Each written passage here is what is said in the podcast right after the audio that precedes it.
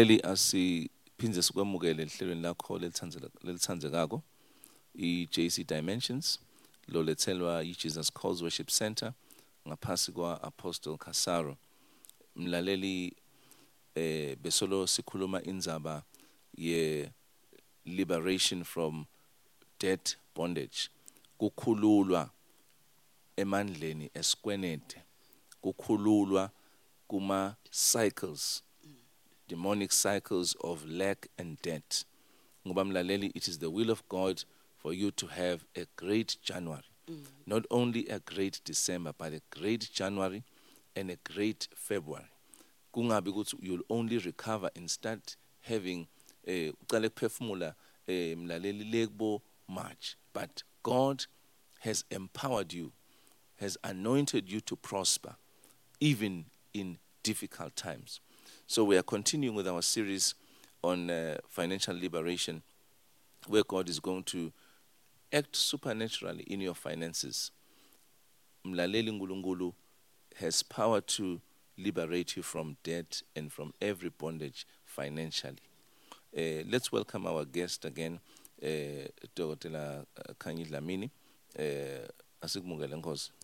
ngiyathokoza nami mlaleli kwekuthi ngingaba nawe kuleli suku lanamuhla kuleli hlelo lelimnanzi kangaka asakhuluma nje umfundisi athi uNkulunkulu ufuna kusikhulula amen utawukhumbula mlaleli basekhonde Corinthians 9 verse 8 kuthi uNkulunkulu unawo emandla ekukunika konke lenikudzingako nangetulu kwako kude kuthi ngaso sonke isikhathi nibe nako kube kunyenti nitekwati kusita emisebentini yonke lemihle ngalamanye amagama mlaleli lithi kuze kuthi ngaso sonke sikhathi not sometimes mm, mm, mm. abundance is a permanent thing provision is a permanent thing amen look ukuthi god is sufficient god can give me the ability to come out of a eh, financial uh, bondage ngaphandle we would -hmm. ngiphinze ngiyoboleka lesinye isikwenede mm, nakulabathi bobo consolidation ucelela omunye but there is a supernatural way there is an earthly way mlaleli where the wisdom of man can help but there is a supernatural way and listen to the bible the blessing of the lord make rich and adds no sorrow lokhu kaNkuluNkulu kude lisizi kukushiya nje ukushiya neliculo uNkuluNkulu nakakuvakasha so mlaleli njengoba uNkuluNkulu akhona kusula licala lakho lesono kangangoba kanjalo ke nekusula sikwenede uNkulunkulu unemandla ekukusita kuthi usule sikwenede believe god to cancel your debt believe the supernatural in the finances believe god to move eh sikhulumile eh the other day kuthi kunenvotsa leyakhala kumprofeti iwele lizembe liwele emandini and lokusilelizembe libolekiwe kuvakala ngalesikhathi selilahlekile nakusemnanzi akwatiwa kusilendwe isikweneta uma usahlala kulabo sofa ngibekise uma usayishayela le moto kude lo wadika ukuthi sesikwenedeni kodwa mase ilandwa umuntu utawubona ukuthi hayi bo bekusesikweleti enzani lokhu ngale leyo yamemeta lo sikhathi sethu sokuthi inyanza leyo jehova bekubolekiwe mlaleli you can cry to god god can hear the prayer of a righteous man in any situation now what i like dokotela kutsi live lankulunkulu liyasinika tibonelo where god multiply the very little ukhona lomunye make eBhayibhelini naye abesesimeni lesithiwa pheceleti financial distress kufike labo laba laba labeka kweneta invoice aseyishonile mm. lo mfelokati eh lo lapha ku second kings chapter 4 mm. lisi iBhayibheli wabaleka waya kumprofeti wathi sebafuna ngisho ukuthatha emadvodzana ami kepha the bible says umprofethi wabuthatha unane esandleni mlalele you have something in your hand for your own liberation kukhona longakuboni wena mm. sikhathi sidinga sithi nga the word of god right. sithi ngaNkuluNkulu avule emehlo athu akhombise ukuthi uyati wena nangu longakusebenzisa kuze mm. kwakhe le, le, le, le income kuze ukhone kubhadala nawo yes. nasebathatha abantwana bakho uma kubuka nje ngelanga ngetindzaba tanamuhla mm. labantwana phela ngile collateral yeah. lesibek lesibekelo lobe usibekako ebhangi ukuthi mm. ngabambisa ngako ukuthi awu mase ngihluleka ngibambisa yes. ngathi ngathatha nawo mm. sekuthathwa lo lobambiswe ngako wakhala and lenkulunkulu uchamuka nelikhambi uthi asasibuke lakha unani ungabukeli iphasi lolo kwendawo uthi noma uthi noma nginemafushana nje la ngasho lutho kaneka tibhadale ikoneti lamafutha yes kodwa on the word of the prophet mm. lithi live lenkosi uma sikholwa lokusho ngusomandla siyasimamiswa masikholwa livi lenqoko yakhe mm. thine siyawu prosperish yes. the same thing lo make wakhona ukuchubekela phambili ngokwandlondlobala ngalokho ukuthi kwalikholwa le live lebeshiwo ingcebo yaNkuluNkulu amen mlaleli that's the fundamental message for today that God is able to take you out of financial distress. Amen. God is able to take you out of financial bondage. God is able to do exceedingly abundantly above. God is able to accelerate even the payment nalokuphuma kuleso sikwelede god is able to do that exceedingly futhi sisangena kule ndzaba siyaphuma kule kwekuthi mm. lamavi lamavesi lesikhuluma ngawo naletindzaba tema-examples la nkulunkulu akhipha labanye mm, khonalama-miracles soka mm. kwekuthi ahlale njalo asemcondweni wethu siyilingise lapha kujoshua chapter 1 verse 8 kuthi ngaso sonke isikhathi yenta kwekuthi le livi leli lihlale njalo lizikhumbude ulikhumbude meditate on it mm. day and night kuze utowukhona kulenda uma sowulenda lelo livi leli seliba liyaphila la kuwe litawube seliyakukhoza kuthi ube successful in need relief. Hallelujah. So, Mlaleli, let us now look at how do I come out of debt? Ngiphuma njani? ngoba njani? Ngoba lisilibhayibheli bancoba ngengadi yolubundlu nangelive lekufakaza which is the word of God. Now, let us look at practical ways of coming out for financial distress asiqalelane kuthene nje njengomfana kaNkuluNkulu wena uncika phela ku Psalm 37 verse 21 lithi the wicked borrow and pay not again for they are they may not they be unable but the uncompromisingly righteous deal kindly and give they are able lelive leli lichaza ukuthi thina esibantwana kaNkuluNkulu siyahlosa kwekuthi sibhadale etikwenede tethu futhi asisibo laba wicked ukuthi asingabhadali so mase sithatha ke the practical ways of paying the debt kumcoka kwekuthi masenda lesinqumo sibe bantu labathembekile ngaso sonke isikhathi sibe disciplined sibe nethanacity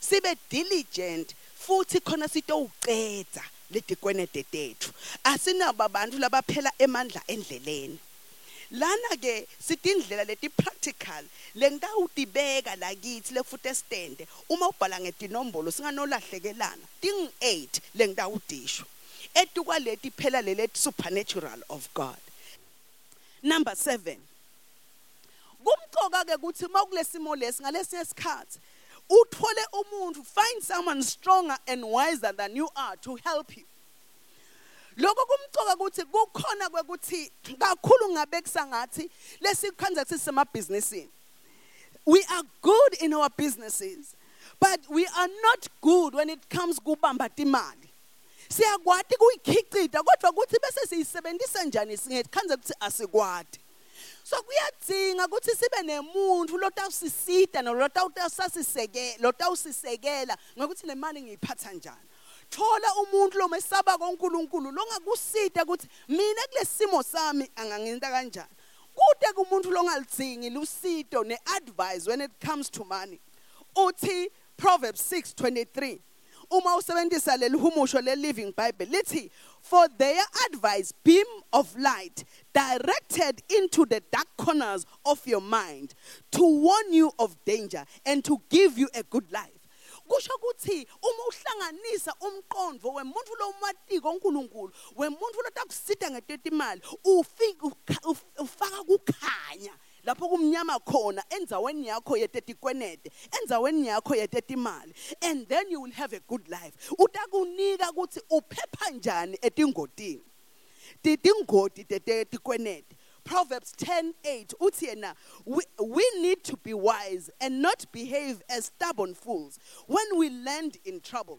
The wise man is glad to be instructed, but a self-sufficient fool falls flat on his face. siyala sithi thina sithi sibo lihula sesisibo labalibele singabahlakaniphile siya kubantu lesihambako siyowubika siyocela usizo when we find ourselves in trouble because siyathokoda uma kukhona lo tawusiyala siyathokoda uma kukhona lo tasitshela ukuthi siphuma njani so kumcoka ke naloko ukuthi uma ngisenda sisakulo mshikashika wekuphuma etigweni edini ngikhulumisana nalo tangisitha ngiphuma njani la nalo wake waphuma lokuke wambona phela njengoba seshita nasebhayibhelini it is possible kukhona labaphumile kukhona futhi labangaphile etikwenedeni wena usekulo mshikashika buta lolo ongesheya ukuthi wena uphume njani number eight uthi number eight work out a short or a long term debt strategy lapho ke wenda luhla nje ukuthi lo short term yinto ngeminyaka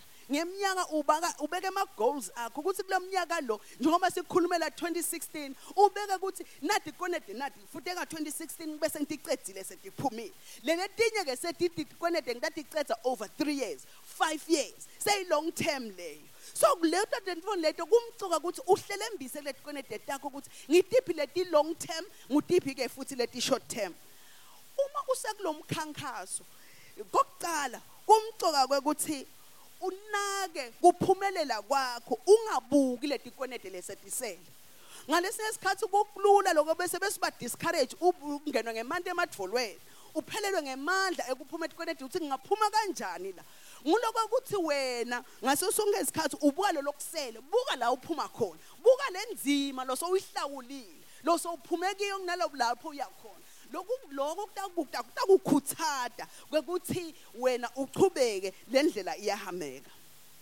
uthi phindze utikhumbude why you want to be out of debt kuba ngekho etikweledini kumtho lemnanzi kakhulu unikela nobe kangikuphi wenda info loyithandzako kude ungasaba muntu nempilo yakho iyachichima phela uyathi umuntu lomkwenadako emagama akhe njeni angaba njani abamabi uyakucinzetela futhi amagama lamabi bakangena kithi emphefumulweni yethu asiphatha kabi bese siba nekugula so kumcoka ke lokuthi ngibe nalokuthi ngifuna kuphume etikwenedini ngingabe solongithintwa abantu lokunye lokumcoka ukuthi ungadimana ungadicomparation nalabanye abantu uthi bani sowuphumile mina-ke kusho ukuthi mina ngiyoke ngiphume obani oh, uthengani ungadicathanisi nalabanye bantu wena hamba esipolweni sakho hamba endleleni yakho uyathi la uphokekele khona kwekuthi uphume etigwenedini kumcoka nekuthi uphinze ubale kwekuthi utawubhadala nini ngaso sonke isikhathi kwindlela ekutikhuthatha leyo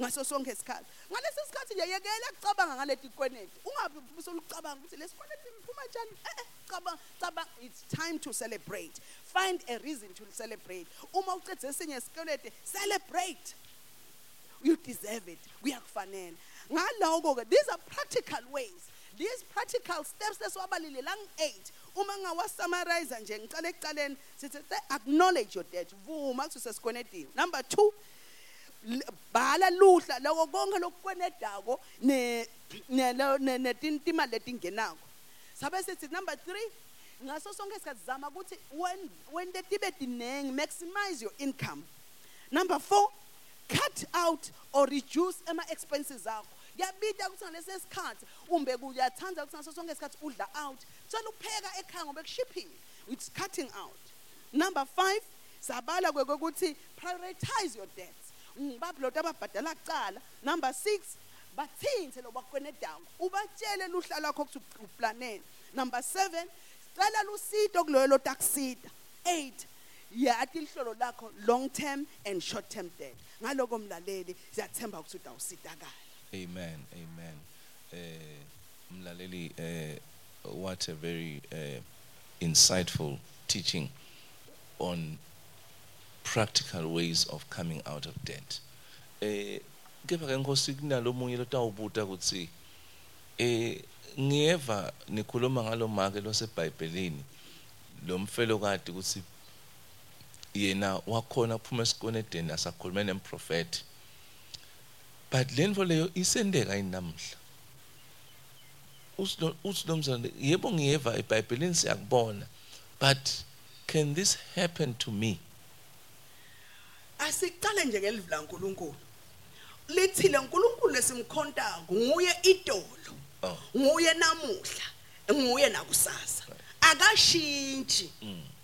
futhi uNkulunkulu longakhethi la kwentela lo make angakwenda nakini Amen. yintfo lesenteka nanga-2015 yintfo lesenteka nanga-2016 yintfo lephathekako kokucala ngilokukholwa lokuthi nkulunkulu can do it Amen. and angakwentela nema-testimonies nathi singafakaza ukuthi unkulunkulu saphuma khona letikwenedini singakakhanyiselwa sase siyakhanyiselwa ukuthi a-e ah, eh, akusiyo indlela yekuphila lesihlelelwe nguye nkulunkulu unkulunkulu desire ukuthi thina siphile a good life mm. that is overflowing yet money debt, it never overflows how can you be a lender to nations when you are a borrower yourself mm. you are not supposed to be a borrower but a lender to nations amen so lo munye umlaleli ngosutawutsi eh ngifuna kwakha mm. and kwakha ngelikhikhi mm. iyayiba mngakhi leminyaka solo ngizama is it practical ukuthi eh i can do things without debt kupossible vele yini ukuthi ngakhe ngaphandle kwesikwenede kupossible yini kuba nemoto ukuthi ngingathenga nje imoto lentsha eh ngiyithenge nje nga cash kupossible yini lokho kulesikhathi esiphila kithi namhla sinalokwa nalokwa indleko kunebantfana kunani nani kunani nani is this for real can god really Eh, can something come out of Nazareth ngoba lo muntu ubona le income yakhe mm. ubona lesimo sakhe kuthi what good can come out of Nazareth in other words lento lena ingenteka invela lona kusho komlangeni kumgcoko kakhulu mm. ngingaqala ngaphilippians uthi god is able ah. to supply all our needs amen and makathi all akaka olufaka konke mm. Mm, that's one part then the second part it's according ayisho ukuthi according to the job i have according to the salary according, according to, to the bonuses mm. but it is according to the glorious riches mm. akhe ah, in christ jesus so kokuthi mina i'm not concerned about how it is going to be done but mm. i know ukuthi his glories ngiko that's in ephesians chapter 1 i pray that they may have an open their eyes that they may understand the mm. inheritance they have mm. together with the saints ngoba mm. this is my inheritance amen amen so ngalamanye amagama emlaleli eh what you earn yes Ubuga what God earns. What God earns. Who can quantify that? Ubuga the income stream yangulungulu. So that your faith is not faith in your hand. Mm-hmm. What is the Bible? Cursed is he who trusts in the arm of man. Yes. It is not faith in what you can do. Mm-hmm. It's faith in what God can do.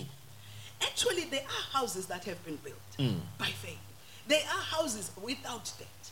There are cars that have been bought without debt nga-2050 ngiko nkosi eh, sisi asesiyikhulumise ngoba liyasho libhayibheli lapha kuduthunomi ukuthi i will give you houses you did not build not a house field houses. yes usho njalo unkulunkulu uthi i will give you houses you did not build filled with all sorts of things Good that you did not buy Amen. but does deuteronomy apply in 2015 in 2016 this is what mlaleli we are assuring you about that it is not by might, it is not by power, it is by my spirit, says the Lord.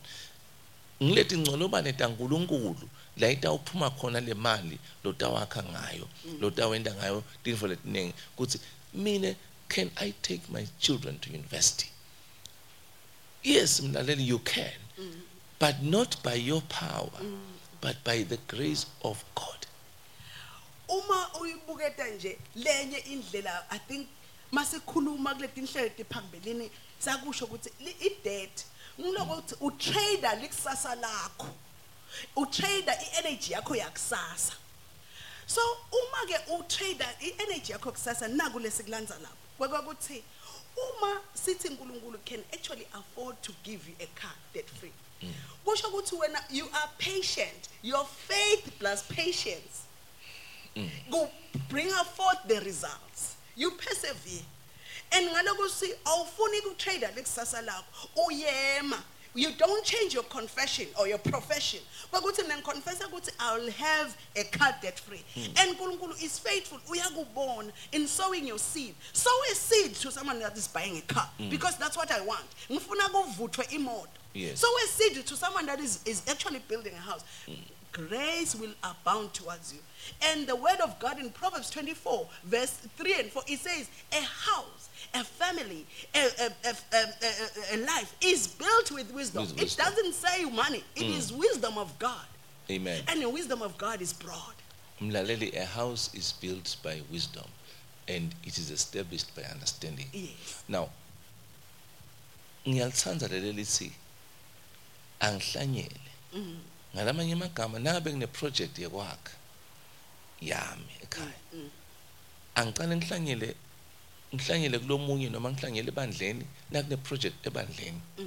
yekwakha i must contribute ngiyahlangela lapho nakune project noma ekhaya yekwakha ngube abatali bami bayakha noma whoever needs help noma umzalwane wami i contribute by so doing i saw into the ability kuthi ngikhone kwakha leyami indlu 2013 mlaleli bufakazi lobufisha highly at a very high level we sold into a, as a family mm. sahlanyela ekwakheni lisonto mm.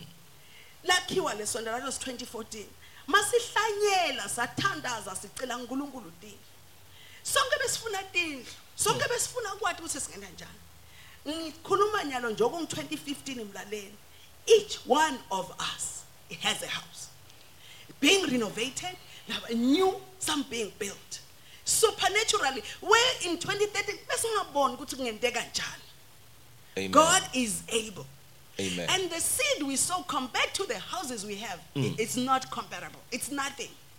So in Hlanyeno it's a master's the size of a master compared yes. to Lesvuno.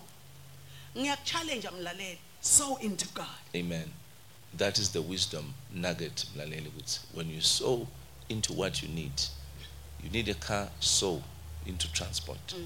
someone's transport the church transport you need a house sow into the church building sow into a, a school building yes. sow it the second point is um, talking about also could see can God do something supernatural in my life? Mean. And that is the point, could say. Yes, something good can come out mm -hmm. of Nazareth. Ungatikobose. And emaphupho akho akufuneki bese uyawaphanyeka uwafaka eshelfini. Mm sokuthi hey i don't deserve to dream this dream mm-hmm.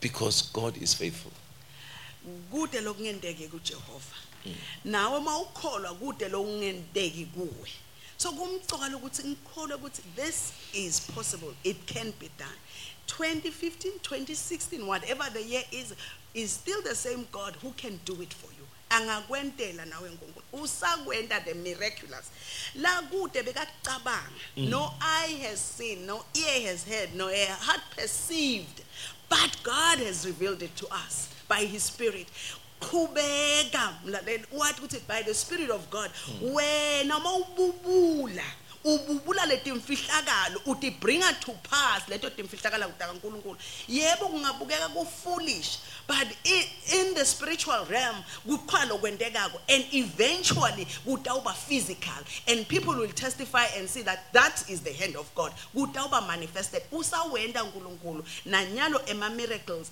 etindlu etimoto bantu basaphiwa timoto mm. nanyalo kusenteka amen eh ma-miracles e-scholarship e-scholarship ma-miracles eh, emlaleli eh, eh, ekuniketa lisito because this libhayibheli wendela nkulunkulu ukuthi sikhone kusita kuyo yonke Amen. lebalulekile ema-miracles emangweni maybe you have a project for your community maybe for kufaka emanti whatever mlaleli where your, the kingdom of god will manifest in a supernatural way god is able kakhulu Good kude mlaleli ngaloko siyathemba kwekuthi utawuhlala njalo kwekuthi ukhumbule uNkulunkulu is more than able to keep you out of debt and to owe no man except to love What kwekuthi wena you are supposed to be ruling over nations not to be a slave to the lender loko kumcoka kakhulu sikwadi balaleli ukuthi uNkulunkulu has great plans for our lives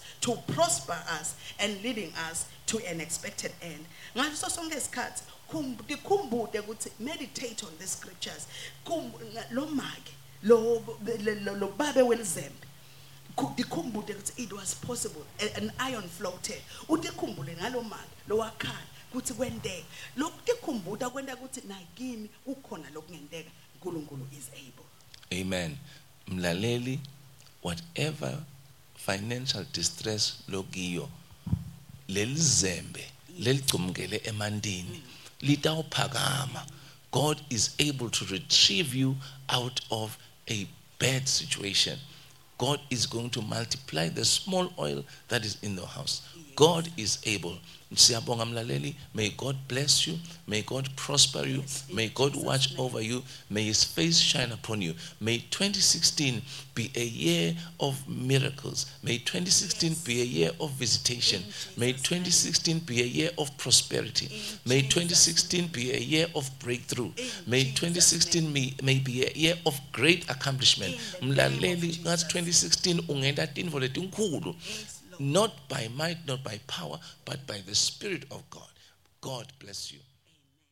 kuba nathi esihlelweni siyacela ukuphinza usethamele evikini lelitako sikukhumbude ukuthi ube nathi etinkonzweni tethu siyakumema eJesus Christ Worship Center sinemagatsha kulolonke leli lamswati emagumbi omane siyakumema sinalo ligatsha esipiki netinkonzo ticala nga 11 am on Sunday under Pastor Malaza sinalo futhi Eh, ligatsha embabane inkonzo ticala nga8 am sinalo ligatsha nakhona kumathapha inkonzo timbili kuneya 8 am eh, morning service kuphinze kube neya 11 am sinalo futhi gatsha kumalinza under uh, pastor Zwane kune service on Sunday every Sunday nga 11 am sinayo futhi inkonzo enhlangano enhlangano esigodini esinamandla under pastor Gametse kune service nga 11 am siyakumema utosijoyina etinkonzweni tethu eh, every Sunday phinde ngikhumbule nelihlelo lethu la kumabona ukuthi eh, every Sunday nga half past 8 eh ungalaleli every Sunday eh kuswazi TV em siphinde sibe ne, ne counseling ne prayer eh if udzinga kuthandazelwa udzinga umthandazo udzinga counseling uhleli ekhaya ungashaya licingo every Sunday kule nombolo eh 518 5428 518 5428 from mm. 7 p.m kuya ku-10 p.m utawukhanza ema-councillors utawukhanza ema-intercessors atawuthandaza nawe usekhaya asitane nawe kule simo lobhekadze bonga kakhulu eh, sengimi eh, your host eh, pastor armstrong ngithi usale kahle sitawuphinze futhi sibe kanye kanye elihlelweni evikini lelitako may god bless you